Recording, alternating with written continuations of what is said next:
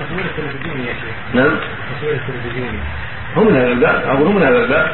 قد يقال إن لعظم الفائده يعني انه مرجح على صوره من باب من باب تخفيف كبرى بشرتين بإرشاد ادناهما وأن يقتصر على تصوير العاملين في المصانع أو في اشياء يحتاجها المسلمون هذا يحصل لهم به ذلك. قد يقال إن بعض العلم إن هذا من باب التعليم ويغتفر ما فيه من التصوير الكبرى في تعلم الأشياء الاهميه أما كون يصور المرأة ويصور فلان وفلان الخرافات والاثام إلى آخره هذا ما هو علم شرعي. هذا قد عذر في الصناعات في الطب بأشباه ذلك. عند بعض أهل العلم من باب ارتكاب أدنى سيدته في كبراهما أما التوسع في هذا في الدروس أو في التلفاز أو في كذا ما أشوف له ما أعلم له وجها يوجب الإباحة.